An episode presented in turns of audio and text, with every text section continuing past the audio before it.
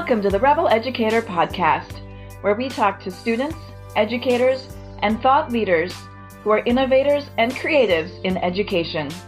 I'm your host, Tanya Sheckley. Thanks for joining us.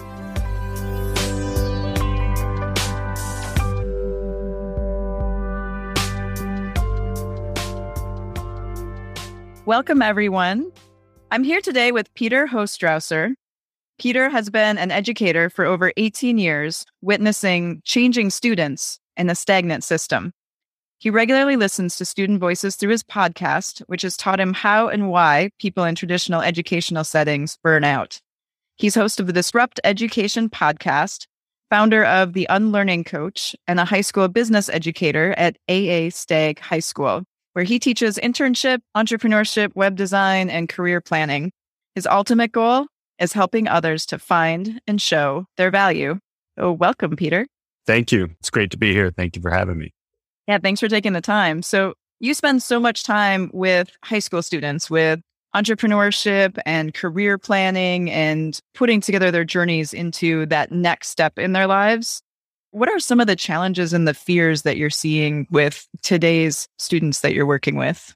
Oh, there's how long do we have? There's a lot of challenges in the system that we see. I think one of the biggest challenges is students still kind of label themselves after their GPAs and their test scores and not really who they are. Some of the biggest challenges is really finding strengths in each individual student and actually extracting that knowledge from them.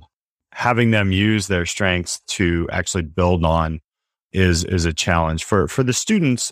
You know, there is things that are, I guess, not really put together at a high school level. We still have different subjects. I'm in an 8-period day where the student has to learn for 20, 30, 40 minutes, depending on the day, and then stop and then start again and stop and start again. So I think it challenges them putting together a learning journey deeper than just surface level knowledge. So those are some of the biggest challenges, and mindset.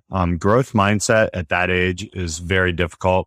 Fixed mindset, because we're ringing bells. It's kind of like the Pavlov's dogs going through. Students will line up at the end of the day, and you know, the engagement is tough. And we also have to take a look at ways that we can use social media rather than be used by social media. So there's so many aspects that come into play.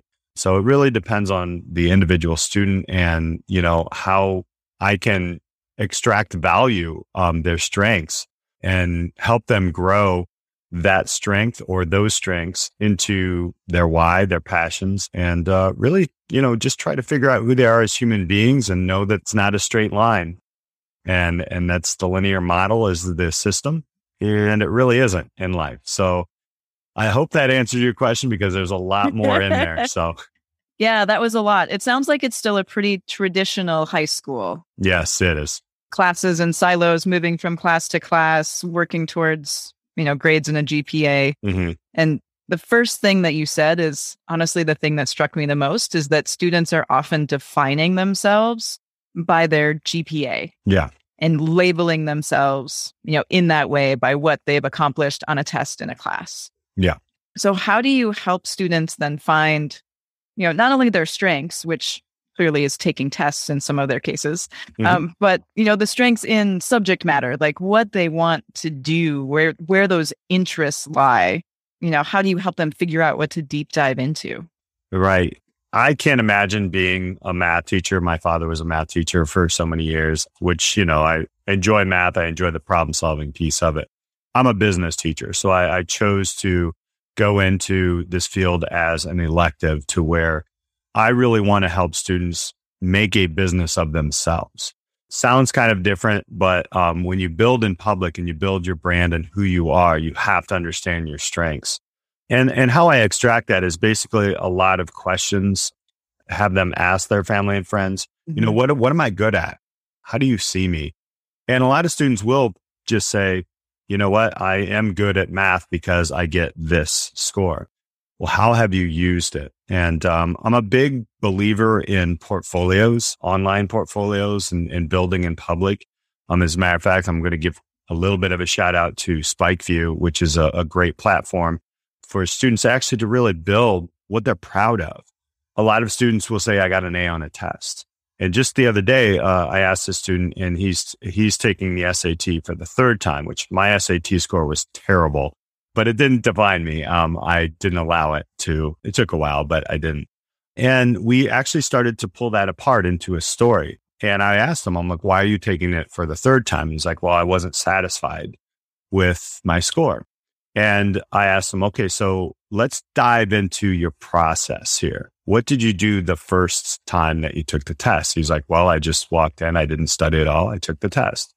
And then I asked, so what did you change from first time to second time? And he said, I dug deep into the things that I already knew because it was a safe place. I didn't really go into the things that I needed to learn, and I got the exact same score.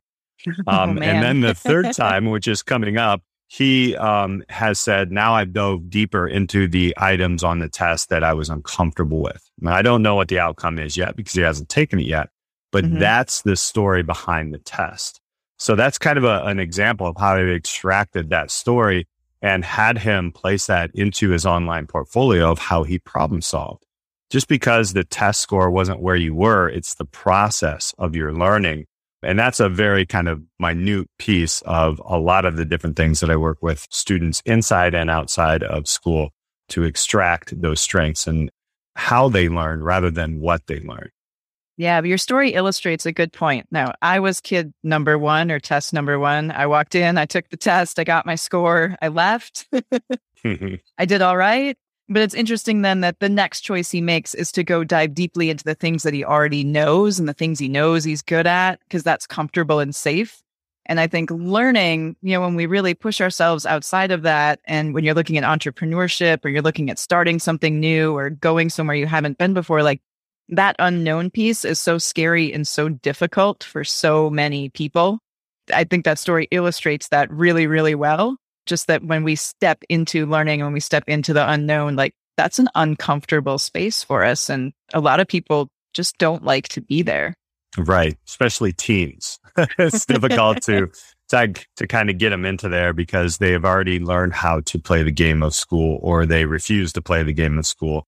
But there is something behind that. There's a story behind that, and getting people into a place to where their value usually is in those uncomfortable spaces. And that's my biggest challenge as an educator right now, is really helping that student fail in a safe place, if you will, and be able to do it in front of a classroom of people who are going to support them. And that takes a lot of time. And unfortunately, sometimes in business, we have a semester, we have a very select time frame to do that in. So those are the pressures of, you know, a standardized system. But we got to work within the box and see how we can break out of the box. And I really enjoy doing that. It's a fascinating thing. It's science teachers will tell me I have a petri dish in front of me and we just watch what happens.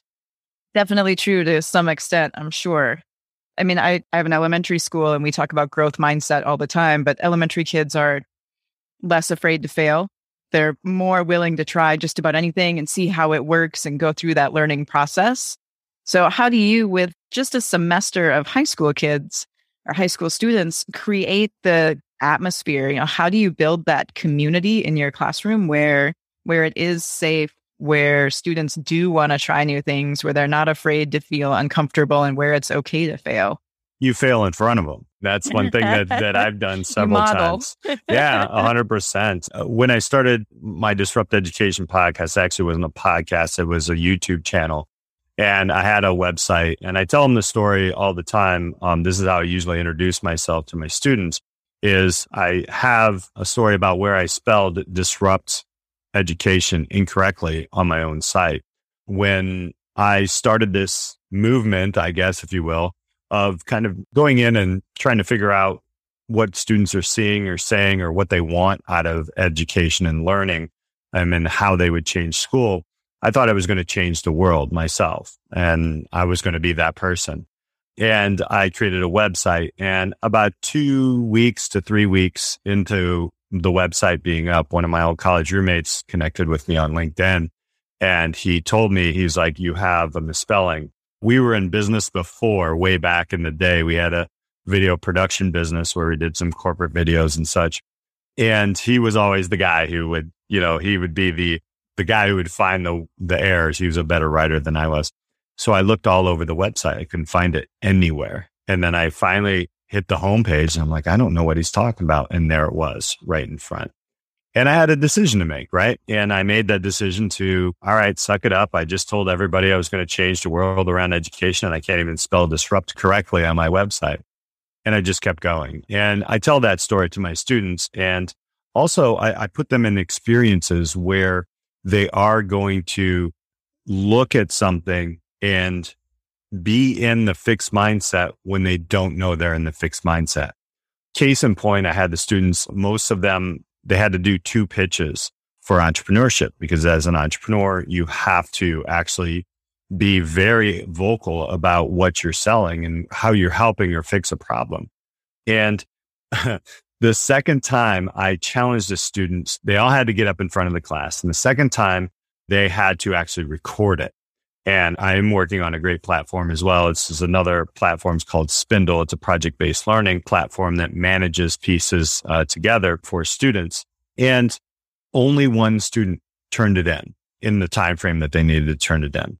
And I knew they weren't going to do this because the previous semester we had the same happening where the other set of students were like, I don't know if I'm going to record this or anything. So the night before, I zeroed out all their grades.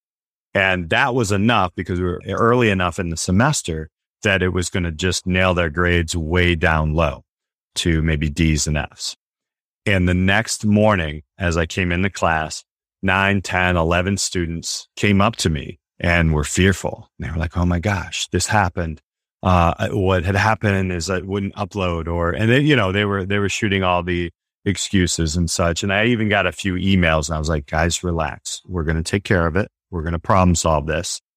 And while we were starting class, I secretly took all the grades away.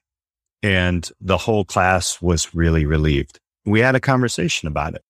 That was the fixed mindset. You're not looking at improving. You're just looking at a result. And I wanted them to feel that. And we actually took a pause and had them feel that and remember what that felt like. My parents are going to yell at me, or I'm not doing well in class. When actually they're doing fine in class, they're just learning. And that was a great situation that happened just actually 2 weeks ago. And the students, hopefully I said, I really want you to remember that experience. Sometimes we can't go out and sell things, or we can't get outside of these 4 walls. But if I can give you those types of experiences to see, it's easy to say I'm not in the fixed mindset, I'm in the growth mindset. But when you act upon it and you really are kind of scared, luckily no one got in trouble. I never got parents or anything like that. But even so, I would let them know that's the lesson. So that's another story about how I actually try to give them those experiences in the classroom setting. And those experiences are so important. We know that that's when learning occurs, is when you have that disruption between what you think is going to happen and what actually happens. And it changes your emotional state or changes your mental state. And you actually feel that in your body when that changes. And so to have figured out a way to do that in the classroom is pretty brilliant, by the way. It was fun. It's always fun because most teachers sometimes like, I just want to put an F in there because they're not doing it. I like to dig a little bit deeper into that. Yeah. It sounds like, so in the entrepreneurship class, they're creating pitches. Yeah. Are they actually creating projects or a business as well? Are going through that process? Yes. What's so cool about it is I'm stirring up the Petri dish again. Last semester was very difficult because we were online and there was a hybrid where we're all in classes now, even though we're wearing masks. And I taught them the business model canvas. It's hard. I was learning myself how to engage with students who were at home, probably had a ton of different distractions that we already knew about, that we're trying to figure these things out. And we learned a lot about that. But this year, what they're able to do is I am pulling on their curiosity and asking them to go in and create a course or a learning piece that you would like added in your high school. And so that's their quote unquote business. And they're grouping up right now, and we're walking through the design thinking model of that, where it's a business plan basically. And they're going to walk through this. And I've caught the ear of our superintendent, and he's going to talk a little bit about mission, vision. And, you know, sometimes we have to work in these, you know, archaic structures. And he's a very accommodating person. He's new this year. Dr. Nolting, I'll give him a shout out. And he's willing to actually take a look at, okay, what are the different ways that we can individualize our education as much as we can under the laws and the politics that happen in the system. So that's the biggest one that they're creating right now. And I'm super excited because they're going to teach me through this as well. And they know this. So I am also a student in the class, which is super exciting for me. Yeah. So you're actually having them redesign their high school as a project. 100%. I'm tricking them into pulling their curiosity because it will reveal. I've done this in different sorts of ways in smaller projects. I've never done it on a grand scale like this, which I'm going off script. And they know that because this is the year where we are sort of out of pandemic. I don't know what you call it, but we're coming off of an interesting year. One of the years that I've learned the most in my entire 20-year career in education. And yeah, I figured, you know what time is better than now to really start picking the students' brains and where they're at. So you haven't done this project before? Not like I'm going to, right? Not like we're doing right now. So yeah, this is the first shot at it. I've had students create a product or a service around a school, but not quite this in depth. I was going to ask you what students in past projects have come up with, and if the high school had taken any of those classes or, you know, really implemented any of their ideas. Yeah. No, it was sort of. We did actually now, we're bringing in a cryptocurrency, Bitcoin, blockchain, lessons into our personal finance. And that was a little bit of something that somebody came up with last year as we were in our hybrid mode. And we're working with a great company. I know I'm giving a lot of shout outs here because I just work with a lot of ed tech companies, but it's Hello Digital Ed. And they have a program that is actually a blockchain and cryptocurrency, which I am not up to date on. I do teach personal finance, but we are bringing it in for a week and a half.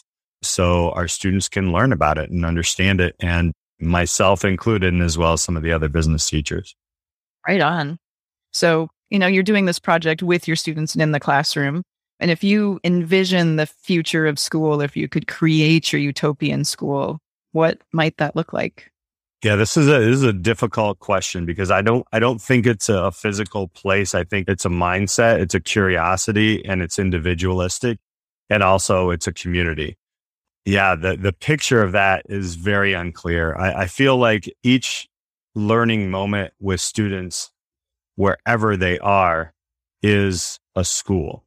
The earth is a school. And I think that if they're able to pull forward in their curiosity and find the mentors, the people that they need to connect with and discover on their own and put together value to better humanity in general, that's the big utopian picture. I'm a very visual person. However, I struggle actually mapping that out, what that looks like. I definitely don't think it's the actual system that we're in right now. But for, you know, maybe 2-3% of the students, that is the place for them. I do think, though, where you have a conglomerate of people in a community, and I think you have to start with your local communities where you can attach your community challenges with youth and empower the youth to come up with different ways of looking at things and to progress into something that's going to be better for the next generation and so on and so forth. I think that's the place that kind of a utopian society of a school would look. I'm very, very adamant about connecting community as much as possible with the youth that live in that community. If you open their eyes to wherever they are and they see the successes, but they also see the challenges, which especially in high school, they see a lot of challenges. And if you can open them up to really use their strengths to dig deep into those challenges and try something new, research it, test it out, hypothesize first, obviously, and go through the cycle of learning and then improve and keep doing that. I think overall, and I don't really call that a school, I just think that's a learning environment that is successful and fulfilling. Yeah, it's a mindset and it's a curiosity. The thing that I think of, like when you were talking about how to build a learning community and how to really draw the community in, I had a conversation last season with Greg Baer, and he runs an organization called Remake Learning. Yeah, that's what they do, is they build all of those community connections for students to really go out and be a part of the community and learn from different people that are in the community, and then how to bring that back. You know, it's still in the school building, but how do we make all of those connections and then improve our communities and improve our world and figure out what we like to do and where our interests are and what's relevant to us. Yeah. I really like that model. Also, Trace Pickering at Iowa Big, when I visited him pre-pandemic, they do the same thing with juniors and seniors in high school, and they let them build the projects. And then they add in, it's the students are running it, and then they add in where they need to be in a math curriculum or where they need to be in a science, English, business, the arts. And it's just a reversed way where the student is in charge. There is a learning curve there, but I love that model as well. So, you know, what Mr. Baer is doing as well. Those are the types of places where I'd love to get my hands a little bit more dirty and have some fun with even more students who should have access to a learning environment like that. Yeah, great. So I mentioned that I run an elementary school. And the one question that I love to ask every guest is if you can share a story that you remember from elementary school. Yes. This is funny because while we're recording, Halloween is coming up. And I remember Mrs. A. Weldon, first grade, very, very vividly. It was one of my first biggest moments and probably my favorite moment in school all the way through. I went through my elementary, was K-5. And we were able to build a scary fun house in the classroom. And I remember we were able to put the pieces of it and decide what we wanted in it. So part of it was there was some, you know, a place where you could blow up balloons. There was a couple of games where the old bozo game where you would throw ping pong balls in. And then there was a scare house. And we brought together all the big closets that were movable at the time. And I won't tell you how far back this is because that'll show you my age, but we were able to move these, which there wasn't a lot of movable furniture back then. And we made walls, and we got to choose where we wanted to be. And it was interesting because I thought everybody would want to be in the fun house or everybody would want to do the game. And it was my first moment where I learned that people had kind of different interests, and they started to go into their specific locations, and I wanted to be in the fun house. And I remember Ms. Awald said, you can bring in any kind of costume that you want, and you'll be inside this coat hanger thing, and then we'll put drapes on it, and you open it up and you try to scare people as they walk through, which were the other classes. I was a ghost with an interesting mask. It was kind of an old plasticky mask back in the day. And I remember that we owned that, and we were so happy about that we got to build that. And I can't remember a test to save my life, but I can remember that experience of ownership and the curiosity and how we made it work. And I remember us having a discussion afterwards about how we could make it better than next year. Unfortunately, the next year teacher didn't do that with us, but that introduced me to, wait a minute, we can actually improve upon what we did this year. We knew how many students went to, in the other classes who walked through it, we went through the different areas. So a lot of them went through one area. Some of them didn't really, the balloons, no one really cared about the balloons that much. And it didn't really make anybody mad in class, I don't remember. But I do remember we were like, okay, maybe balloons isn't the thing. Maybe we should change something. So that is actually one of my fondest memories of elementary school. When you asked that, that was a tough one because I was like, I really don't remember that much. I remember being in recess. I remember activities. I remember playing games, a lot of PE courses. but I don't remember that much around sitting in a classroom. Yeah, it's funny. We talk about that sometimes, like we all learned to read and we all, you know, went through phonics and sight words, but nobody remembers sitting in the class and doing that. You remember building a Halloween funhouse and that experience, not only of like building it and working with your classmates, but then also being able to sit down and reflect and look at the data of what worked and what didn't work and what do kids like and what do kids not like. And if we build it again, how can we build it better and different? Yeah. Which is, you know, a great thought process to move through on any project. I love it. Yeah. I remember my time tests, like the addition, subtraction, multiplication, division. Yeah. They were supposed to be done within a minute. And I never passed the division one. I clearly remember this from third grade. Mm-hmm. But well, yeah, that's interesting. It's you remember, and unfortunately, we carry those deficiencies with us when we really should be carrying, okay, you not necessarily boxing you in on a strength, but saying, hey, this is something that you're good at. Why don't you try this or add this to that? Mm-hmm. The system is still set up to be, well, you were bad at your times table, your division, so we're going to give you more time on that. And maybe that's just not your thing, or there's a different way that you could learn that. And that's something, habit, if you will, I'm trying to break at the teen level, because they know what they're not good at and they self-speak that. And that actually adds to maybe the detrimental learning moments that could happen in those subjects or on projects. Yeah. And so often not being good at something is really just an opportunity to dig deeper and learn more about what you don't know. 100%. Yeah. So Peter, how can people get in touch with you? Basically, if you go to peterhostrawser.com or disrupteducation.co, that's my personal website. I do some cohorts. I am the unlearning coach. I like to help people unlearn traditional education and fixed mindsets and help them build their value. So if you go to unlearningcoach.com, you can Google me. I'll be on LinkedIn, Facebook, Instagram, all the others. Twitter is at Peter Hostrawser. But reach out, and there's a contact place on my website, and or just message me on any social media platform, and I'll be glad to speak with anybody about unlearning and how we can change education for the better for everyone.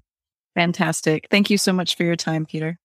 I appreciate it, and thank you so much for the opportunity, and thank you so much for teaching youth a different way, so when they get to me, they already have this mindset of curiosity and moving forward. I appreciate it. That's the goal, right? Curiosity, always. Absolutely. All right. Thank you. Thank you for listening to the Rebel Educator podcast. To learn more about us, visit rebeleducator.com, where you can learn about our professional development opportunities for educators and students and see our project library. If you're in the San Francisco Bay Area, check out our progressive, inclusive elementary school, Up Academy, at upacademysf.com. We'd like to say a special thank you to Atmosphere for use of their audio track, Miho. Thanks again for joining us, and we wish you well no matter where your educational journey may lead.